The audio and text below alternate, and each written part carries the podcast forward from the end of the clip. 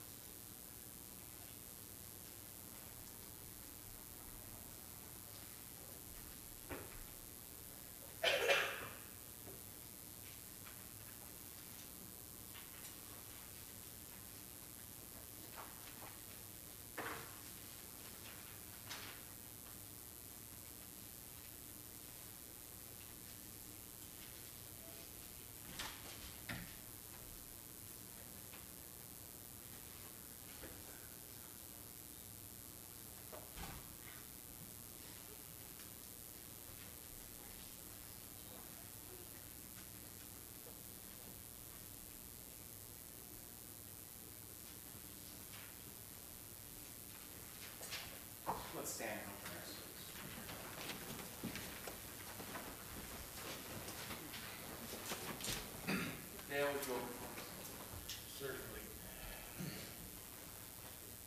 Our God and our Father, we are thankful,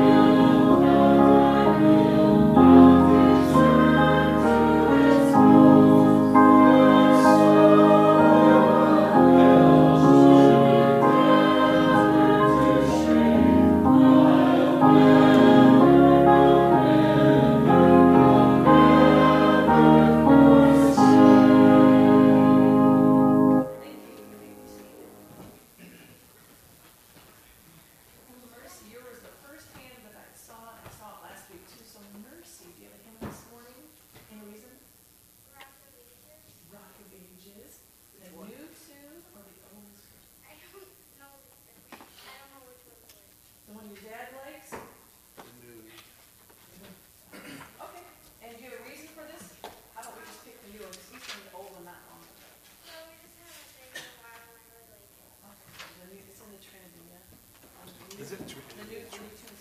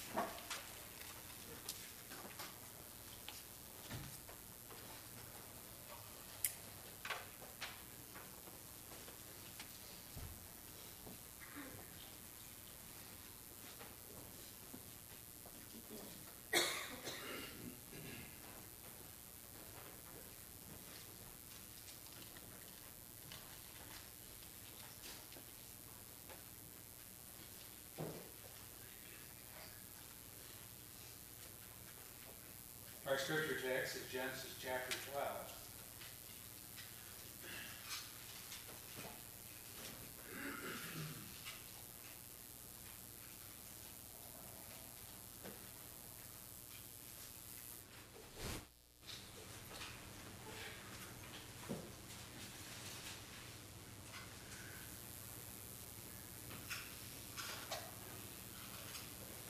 In our last study, we learned that God in the communicate is the communicating God. That is to say, as opposed to the dumb, deaf, and impotent idols of paganism, of men's own imagination and creation, the God of the Bible is the one who speaks, who communicates.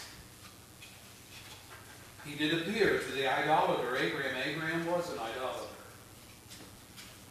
And he spoke audibly to him, giving him instruction to leave his homeland and to head to a place unknown and to head there just on God's say so alone. I want you to think about that. I think that's what really spoke to Abraham.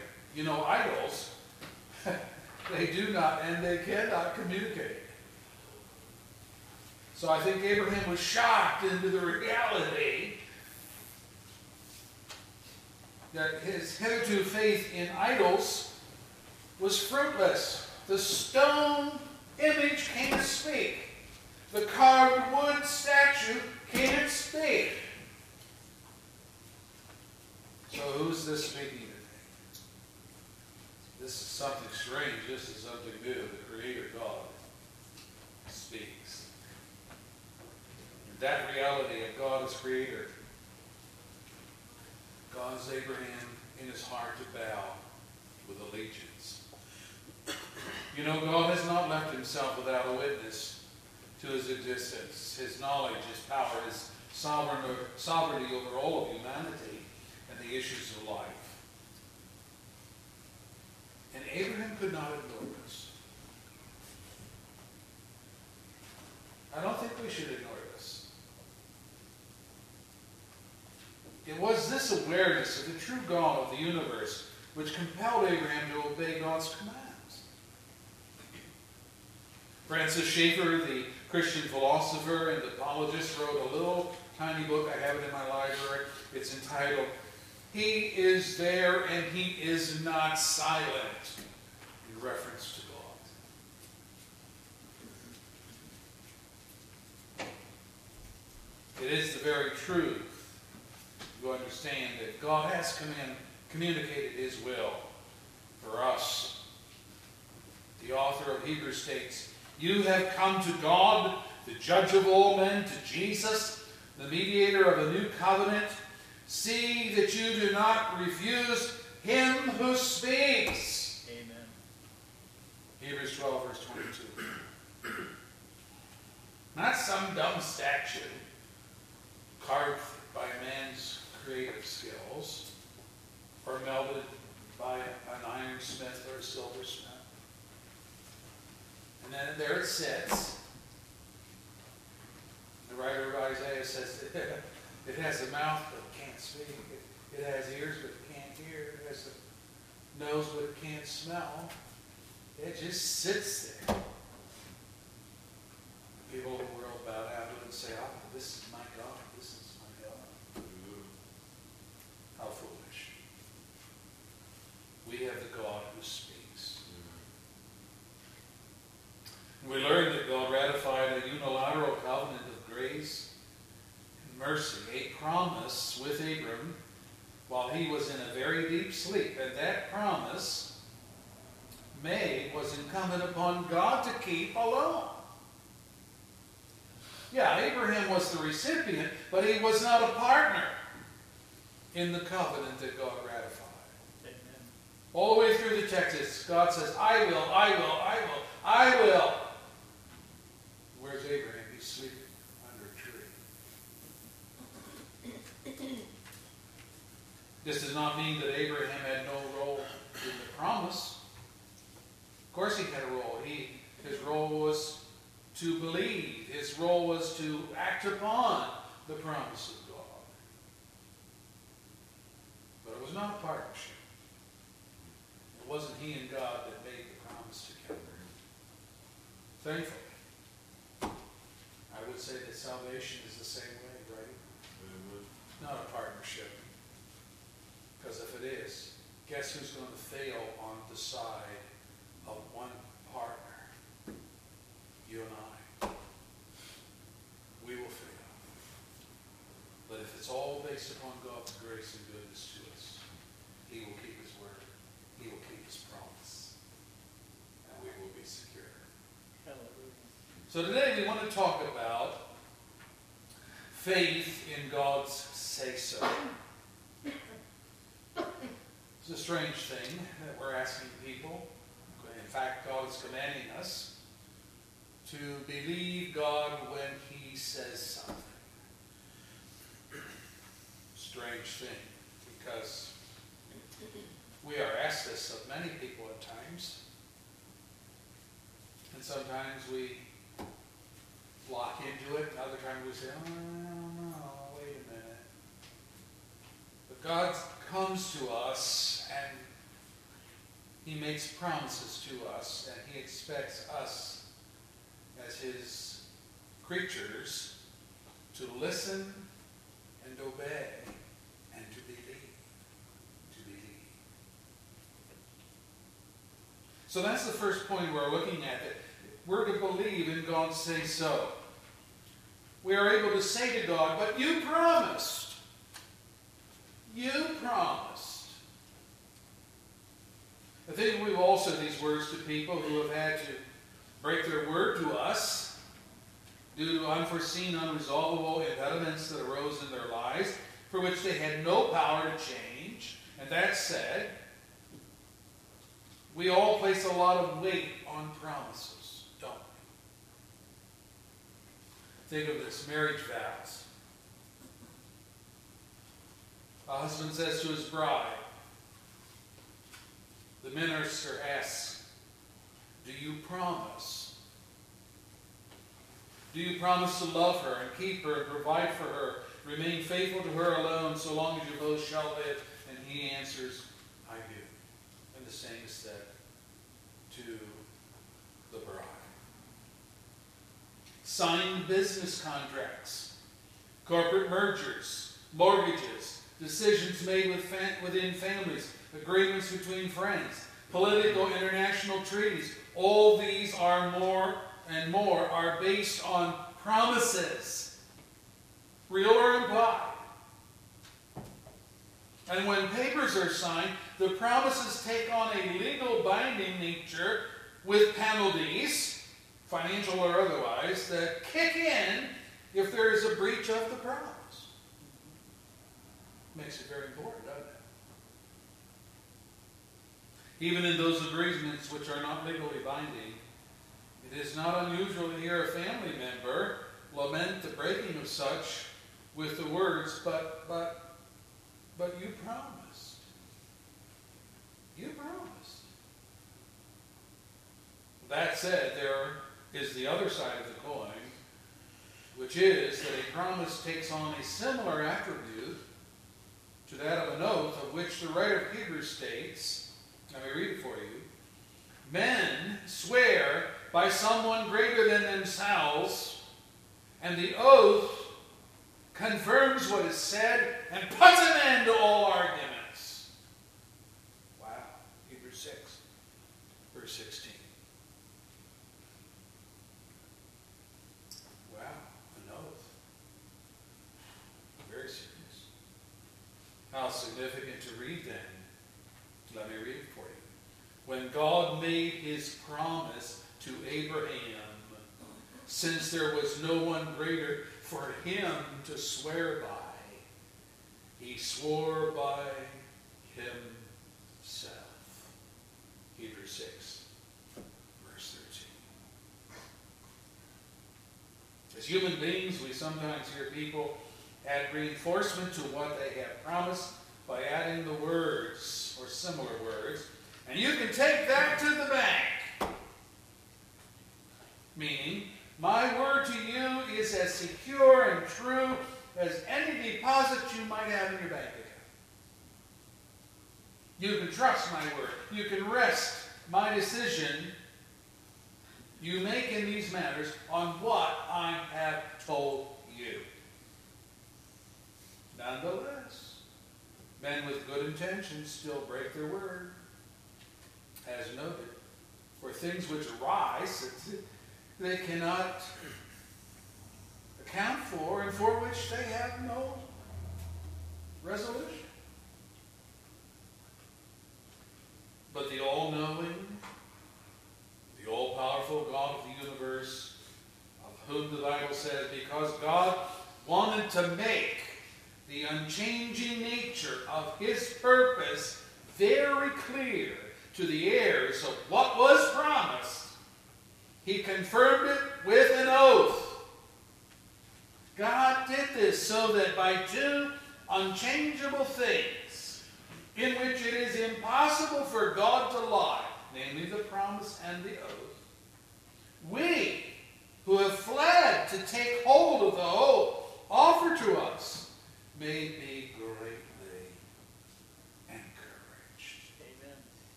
Hebrews 6, verse 17 and 18. Now, in this text, the writer is telling us three things about the character of God when dealing with his people. Number one, God does not change the nature of his purposes when dealing with men. As noted before, God orchestrates all of the events, so there's never a time when he has to change plans. You and I change our plans all the time. Because, why? Well, because we can't control all the events. We have good intent. It's not like we're liars when we make a promise to somebody. But there are conditions that arise that affect our promises, and sometimes we have to break our promises just because of overwhelming conditions that come our way. Secondly, God's word carries with it the weight of both a promise and an oath. Thirdly, that said, it is impossible for God to lie. Impossible. Intentionally or otherwise, because he is truth personified. Jesus put it this way. He said, I am the truth. John 14, verse 6. And then Jesus testified of God the Father and said, Your word is truth. John 17, verse 17. So I've said all that to say this that Abraham was given a promise by God. Not by men, but a promise by God. Secondly, Abraham believed God without any history, or can I say, any experience with God. Remember, Abraham's father, Terah, was an idolater. That means Abraham was an idolater. That's all they knew paganism. God had to start somewhere. The world was full of pagans. So he reached down and he started with this man called Abraham and his wife Sarah. But you can't deny his history. He had no experience with the true God of creation. When we act upon a person's promise, it is because we have we have a history with them. They have told us things before that have proven true time and time again. So, yeah, we trust them to be telling us the truth right here and now. And if we do not have a history with people, I'm thinking here maybe like uh, business contracts of sort, we may still enter into an agreement with them, but usually only if they are willing to sign their name to a formal document.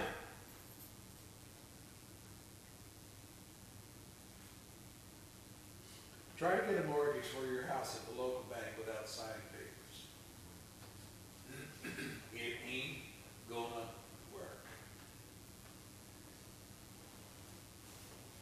They may even know you. You might have a bank account, probably with them. they're not gonna take your word that they're gonna give you fifty thousand dollars or whatever for a new mortgage on your say-so. They're going to make you sign on the dotted line. How unique and unusual then to read of Abraham's compliance with the command of God. Go to the land I will show you, verse 1. Verse 4 So Abraham left as the Lord had told him. I pointed out the other week that it was likely a shocker for Abraham to be confronted with a God who speaks. As opposed to the dumb idols which are part and parcel of the pagan religion of his day. So, yes, I think his ears perked up when God appeared to him and spoke a. It's not some dumb idol sitting on his furniture. But even so, God made a lot, He made a lot, a big deal of the promises of God. Verse 2 and following, with whom Abraham had no history. How could he commit to such a God with whom he had no experience? I mean, think about it. Maybe this new God was a liar, not to be trusted. Maybe this new God meant well, but was as impotent to keep his word as the dead, lifeless idols that Abraham and Sarai were used to worshiping. You know, promises are only as good as the person asking making them. But Abraham and Sarah didn't know God, not the God of the Bible.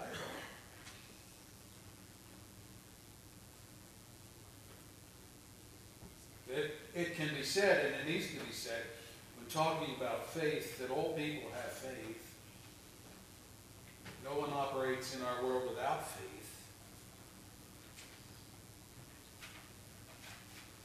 When your friend says to you, okay, let's meet downtown at the Mexican restaurant, 12.30 on Monday, and we'll have lunch together.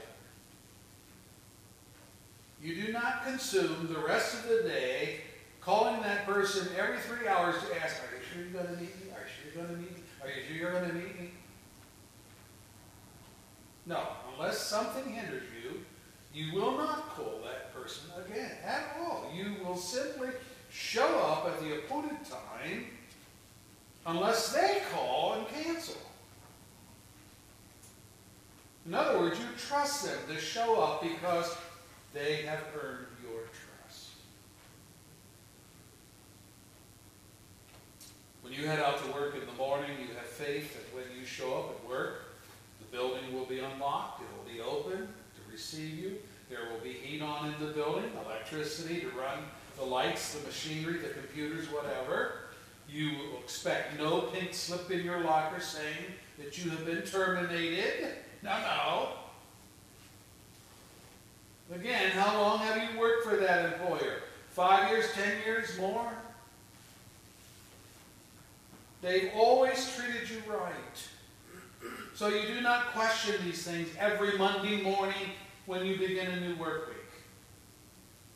You trust from experience that barring any catastrophe, you will continue to work for them and be compensated for. When you have a special family outing planned that is dependent on good weather, you trust the weather report, which predicts sunnier skies and 80 degree temperatures. And even if the meteorologist gets the forecast wrong, you do not say, I will never trust that liar again. We just don't do that. No, you chalk it up well, no one's perfect or everyone makes mistakes. You still check the weather report again the next morning, don't you? Faith is a natural human response to life in all circumstances because you've learned to trust others through your experience. This faith in others is so strong that if someone were to accuse your friend of slandering you behind your back or doing something to betray you, you would protest. That is not true. My friend would never say that about me. And we would speak so confidently because we have experienced unflinching loyalty and integrity from our friend.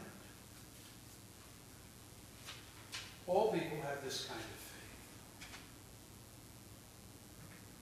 But what can we say about Abram acting on the command from an unknown, untested, unproven God with whom he has had no knowledge and no experience? Wow. And what is more, the command of this God requires an absolute faith because of its nature. It is not probable faith. I mean, even a stranger might be trusted to meet you downtown for lunch. Business people do this all the time, don't they? There's a high probability he'll meet you there, so you go. But this, this command from God is radical, it is demanding, and it is unprecedented.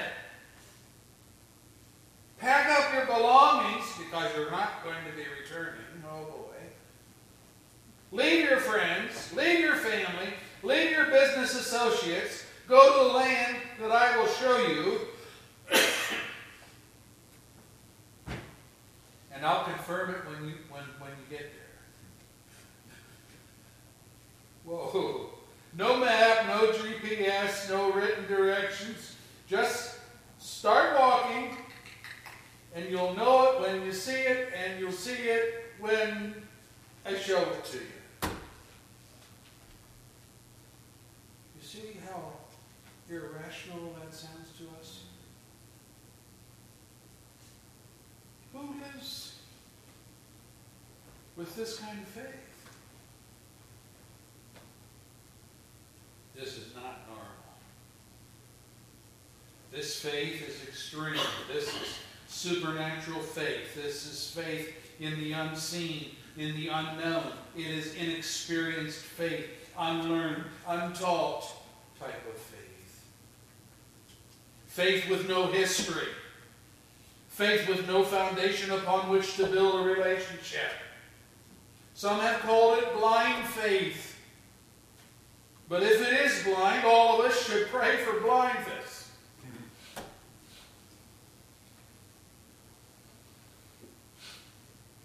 John reminds us, however, that such faith is not irrational faith. It's not stupid. It is not, as some have suggested, wow, that's a leap into the dark. John anchors it in known faith, of which I have been speaking this morning. And then he makes the connection with unknown faith in the most vital of all faith exercises, faith in God to save sinners. Here's the way he writes it. We accept, Ron, John writes, we accept man's testimony. In other words, he's saying, you, you have faith in the words of men, right? But, he goes on, God's testimony is greater because it is the testimony of God, which he has given about his Son. Anyone who believes in the Son of God has this testimony in his heart. Anyone who does not believe God has made him out to be a liar because he has not believed the testimony God has given about his Son. And this is the testimony. God has given us eternal life, and this life is in his Son. 1 John 5, verses 9 through 11. So then the question comes, which is this Shall we believe men and what they say and treat God as a liar? This is the logic of it all. That said, still, we must conclude that logic does not win out in sinful men. Sinners will always prefer lies over logic, falsehood over truth when it comes to spiritual matters because they have a spiritual enemy of their souls, again, often repudiated and denied. I'm referring to Jesus' testimony about the devil. And I could say it this way Jesus believed in the devil. You say, well, how do you know? Because he talks about it. Let me read it for you. Jesus writes about Satan. He was a murderer from the beginning, not holding to the truth. There's no truth in him. When he lies, he just speaks his native language. For he is a liar, and he's the father of lies. John 8, verse 44. I- I- Pretty clear that Jesus knows what Satan's all about. And Paul tells us how Satan uses his lying, murdering powers. Paul writes, The God of this age has blinded the minds of unbelievers so that they cannot see the light of the gospel of the glory of Christ, who is the image of God. 2 Corinthians 4, verse 4. Wow.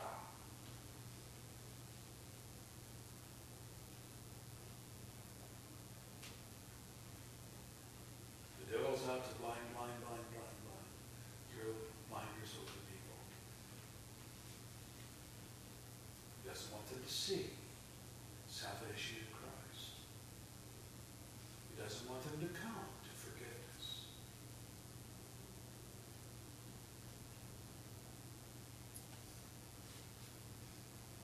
Since this is so, how could Abram, indeed, how can anyone have saving faith in God that they do not know and over whose spiritual eyes Satan has cast blinders? Well, Paul continues to tell us how it happens. God, who said, Let light shine out of darkness. Where did he say that? Genesis chapter 1, verse 3. At the creation.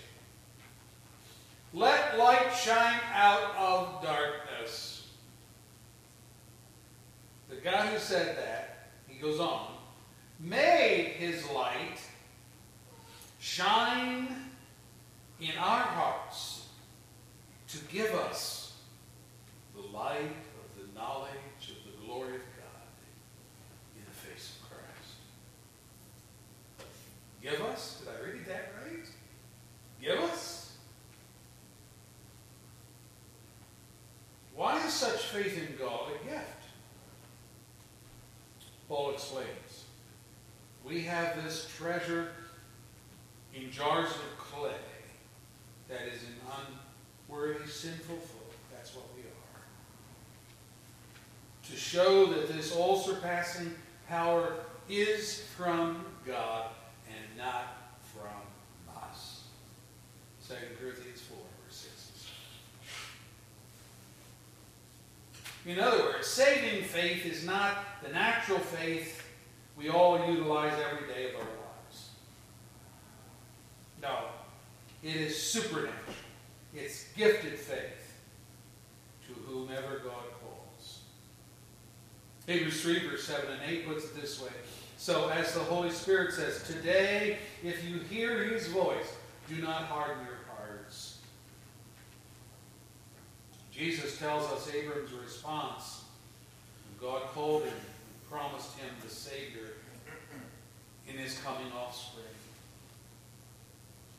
John 8, verse 56 says, Your father Abraham rejoiced at the thought of seeing my day. He saw it, and he was glad. Told the Jews that. Isn't that something? They had all of this wonderful promises from God. The Old Testament scriptures that spoke of the coming Messiah and Savior, but they missed Jesus when he came. And so Jesus says to them, to the leaders in particular of his day, to these Jewish leaders, your father Abraham, whom you so revere, your father Abraham rejoiced to see my day. He saw it and he was glad. What's wrong with you? Why can't you see? Why can't you believe? What is your problem? All of your scriptures speak of me coming. I'm here. See, believe. But the God of this world had blinded their eyes so they could not. There was a progression in Abraham's faith. We need to realize that. The eighth chapter of the Bible, Hebrews 11. In this chapter, the author rehearses the history of some of the faithful people of Old Testament times Abel, Enoch, Noah, and so on. But he devotes the lion's share of this expose to Abraham. Living, listing four distinct faith milestones, I would call them, in Abraham's life. Each of these milestones is also a step upward in trust in God from the previous step, thus demonstrating that we can grow in our faith to God just as we mature physically and mentally. First stepping stone. Saving faith obeys God's directives. That's the first stepping stone. Hebrews 11, verse 8. By faith, Abraham, when called to go, the place that he would later receive as his inheritance, obeyed and went. Even though he did not know where he was going. Hebrews 11, verse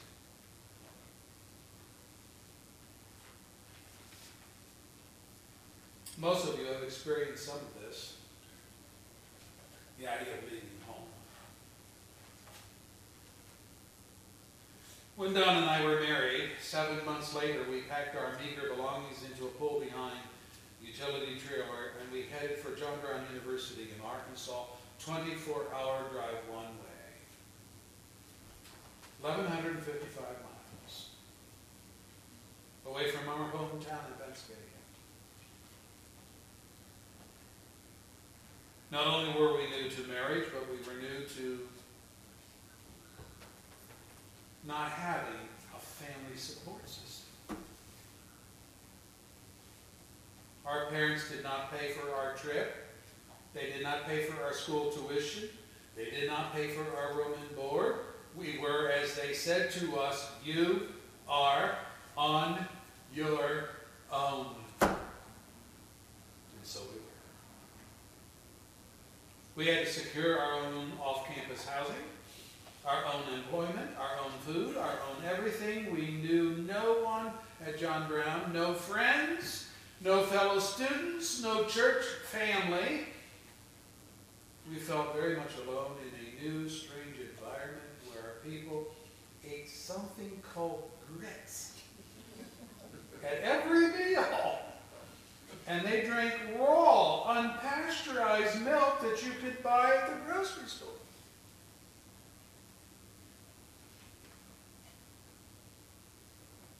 You may have experienced something similar. I remember Jim Steele telling me that of his and Linda's move from West Virginia, a couple of West Virginia hillbillies. Coal mining town, came to Michigan, get a job in the auto industry. Very smart economic move. But also one in which they had to leave friends and family to relocate miles and miles away in a new state to begin a new job and a new life.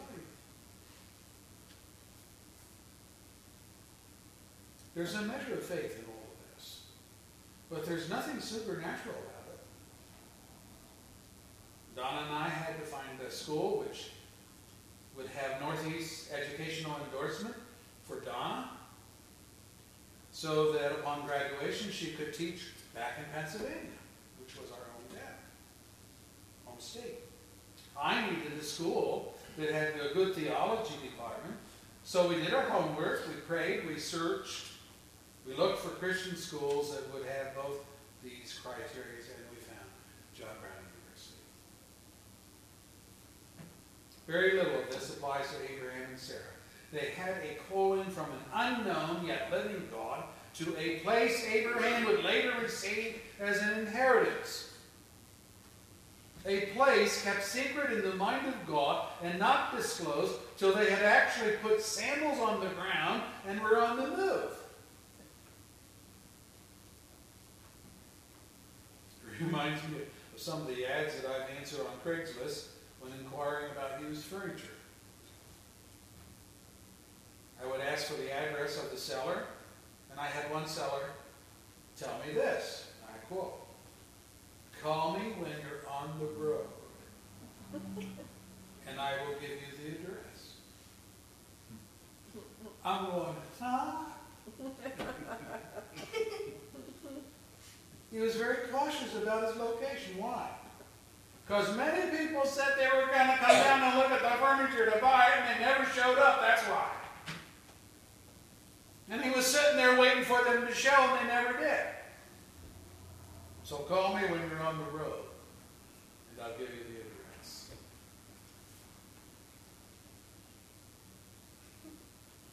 He wanted assurance that people were going to actually show up to see what he's trying.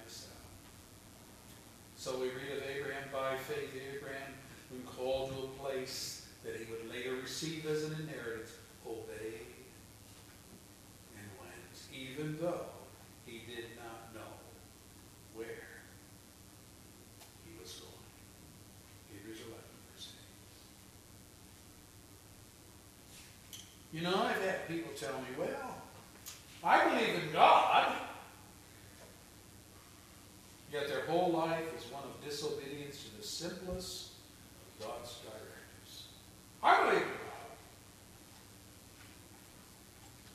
James warns us that there is an intellectual assent or belief in God which nonetheless is damning in fact.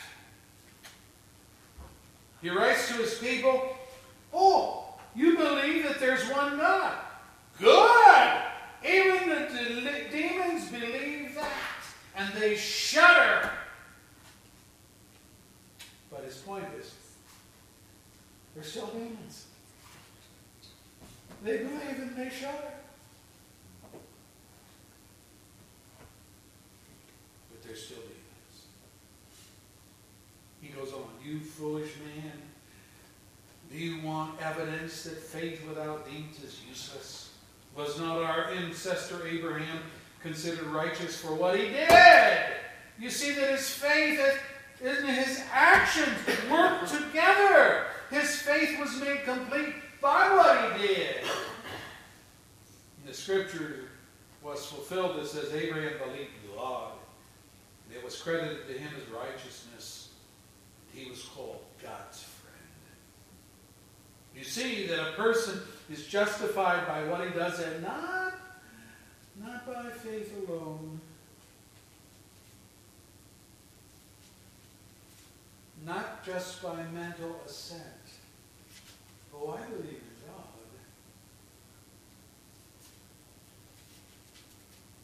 May I put it this way? Saving faith is an obedient faith. It is a working faith. It is an active faith. If those latter elements are not there, then you have no faith in God.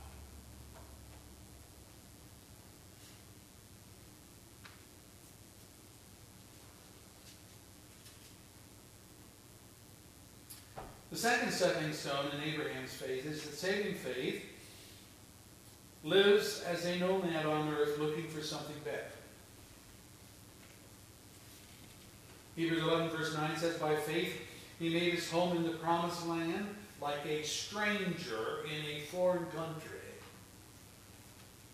He lived in tents, as did Isaac and Jacob, as his son and his grandson. who were heirs with him of the same promise. Hebrews 11, verse 9. Do you see this? I mean, he makes it to the promised land to which God directed him to go. But when he gets there, he lives like he lives like a stranger in a foreign country, the author says. Living in tents as his son and grandson after him, who were heirs of the same promise. Now the man was wealthy. If you know anything about Abraham, read his history in the Old Testament. He was wealthy. Thousands of cattle, thousands of sheep. He could have built a very substantial mansion for himself overlooking the beautiful Jordan Valley. His wealth could have bought him some pretty powerful political connections with the movers and shakers of Canaan.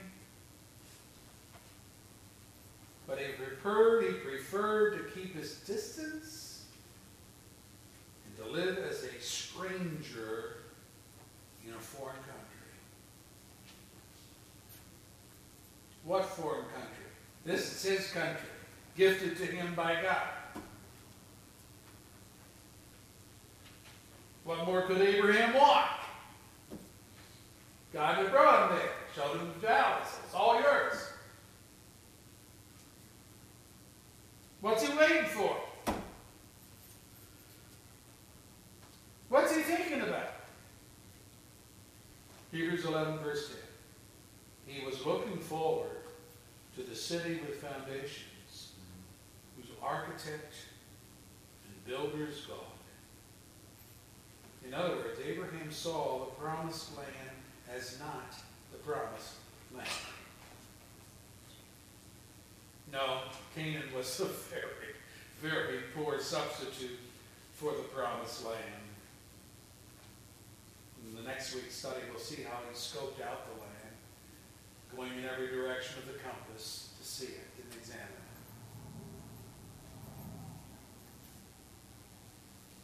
Do you know the truth of the little chorus? This world is not my home, I'm just passing through. My treasures are laid up somewhere beyond the blue. The angels beckon me from heaven's open door, and I can't feel at home in this world. Amen. Saving faith puts down shallow roots in this world. Because the real promised land has to do with a city that has a permanent foundation whose architect and builder is God. In curiosity, we ask, what's that city like? The Bible answers, as it is written, no eye has seen, nor ear has heard, no mind has conceived what God has prepared for those who love him.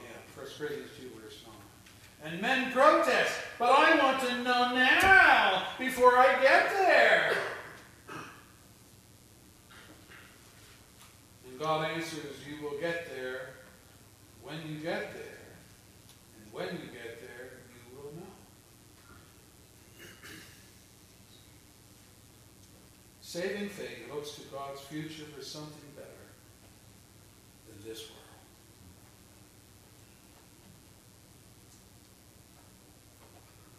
The third stepping stone is that saving faith trusts God to do the impossible.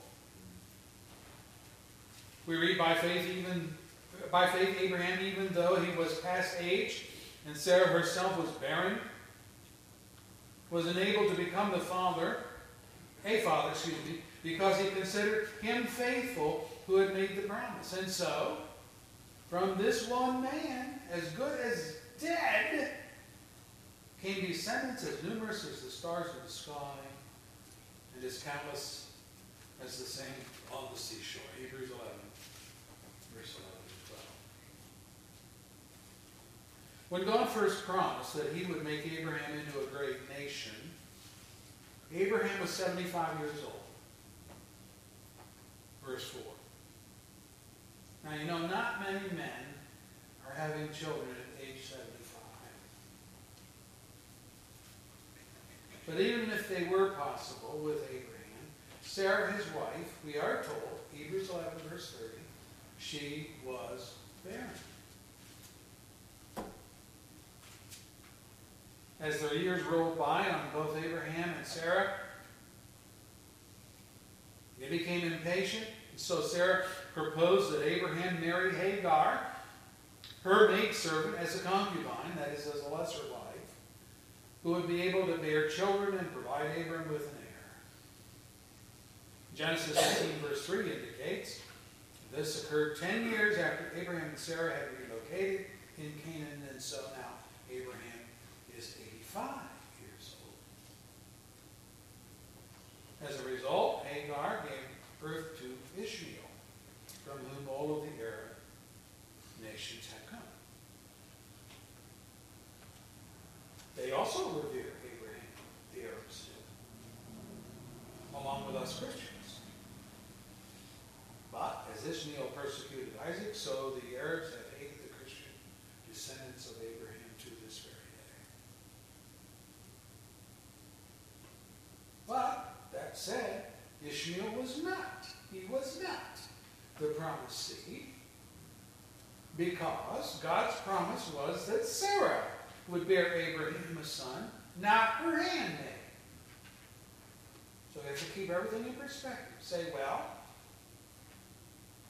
if God had just energized Sarah's womb earlier, this travesty would never have happened. So what was God waiting for?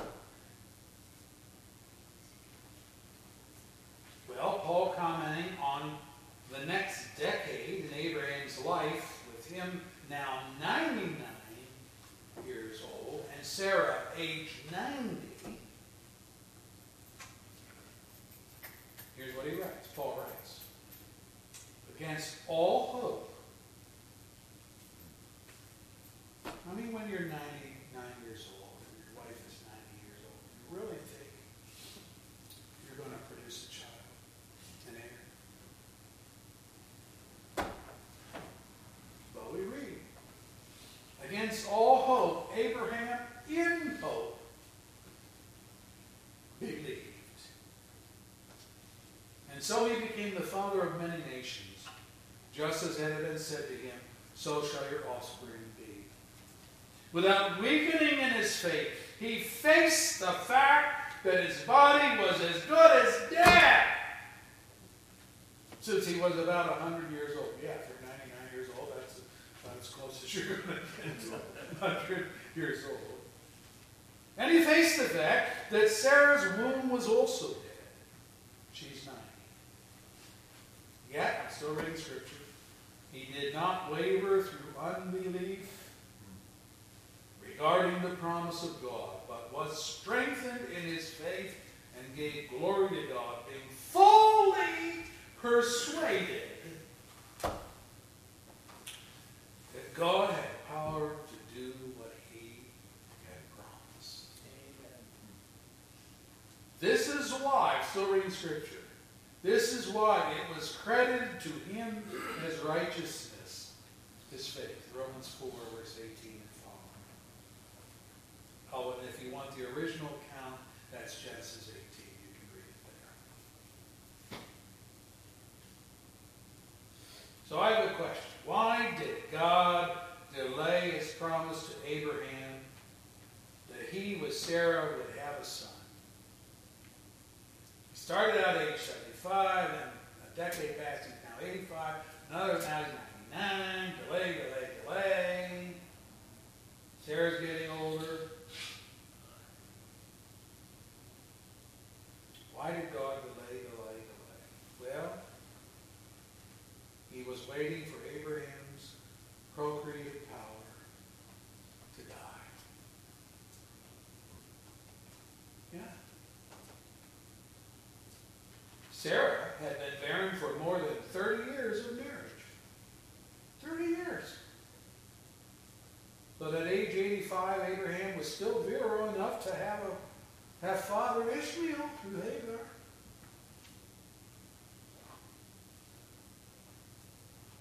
And there was no way that God was going to allow any shred of possibility that Sarah's son was the result of Abraham's procreative powers. No, no. Promised child means miracle child. Promised child means child conceived by faith in God. A child of grace. Saving faith trusts God to do the impossible.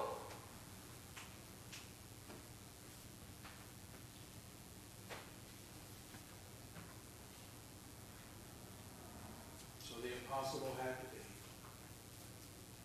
And God made Abraham wait. And get older. And die procreative.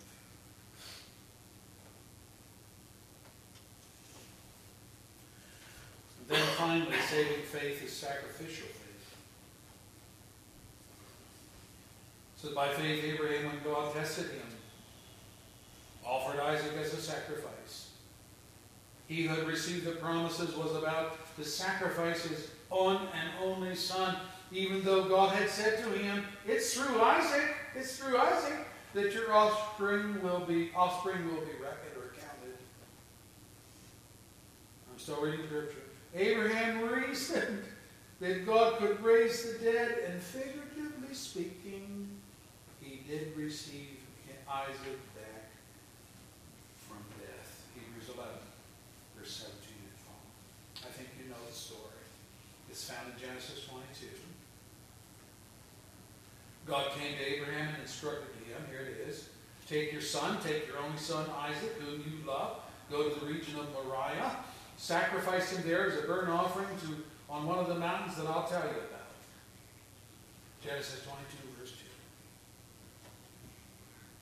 And Abraham willingly complied, but as he raised his arm, knife in hand, ready to sacrifice Isaac as God had commanded, the angel of the Lord stopped him, saying, Do not lay a hand on the boy. Do not do anything to him. Now I know that fear God because you have not withheld from me your son, your only son. Genesis 22, verse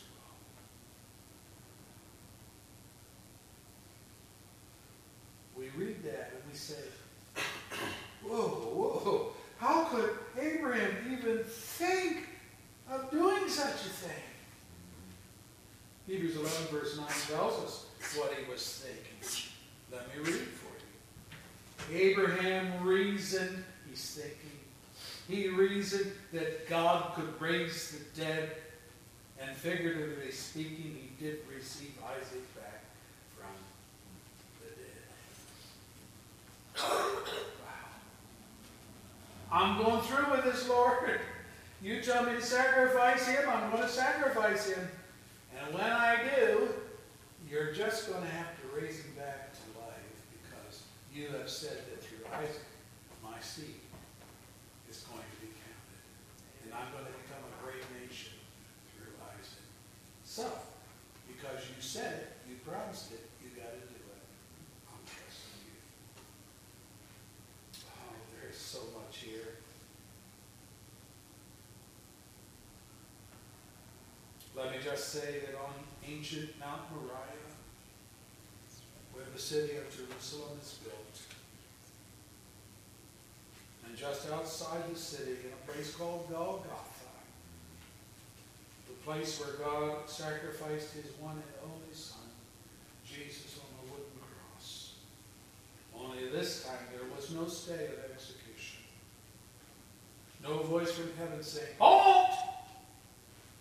No governor's pardon. God the Father's love is sacrificial. So is the Son's faith. We are told going a little further, he fell with his face to the ground and he prayed, My Father, if it's possible, if it's possible, may this cup be taken from me. Yet, yet, not as I will, but as you will. Matthew 26, verse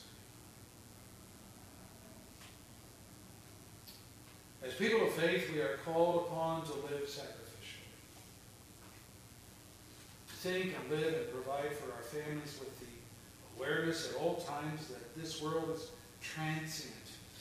That is, it's here today, gone tomorrow. Only what we do for Christ will last.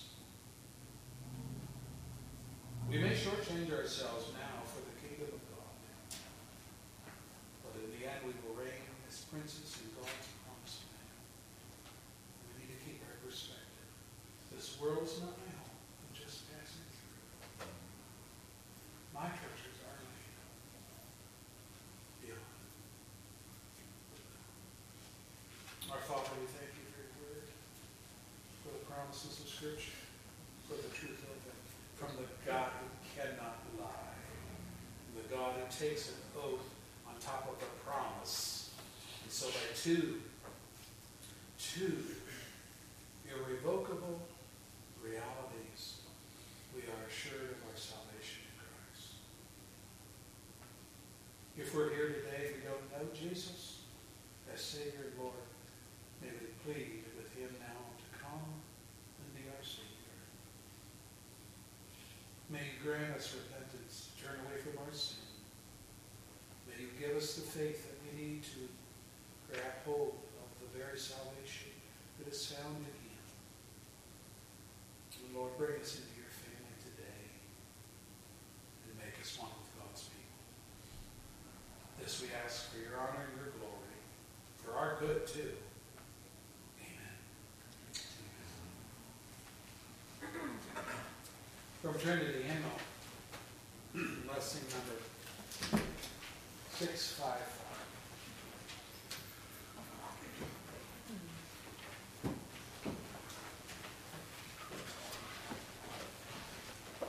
Now, after this song, we'll dismiss, and uh, people are going to be practicing for the Christmas program. We'll meet you up here. No evening service tonight. The uh, videos did not come in. So let's get together, sing from the red hymnal, number six five five, "O Safe to the Rock." It is high.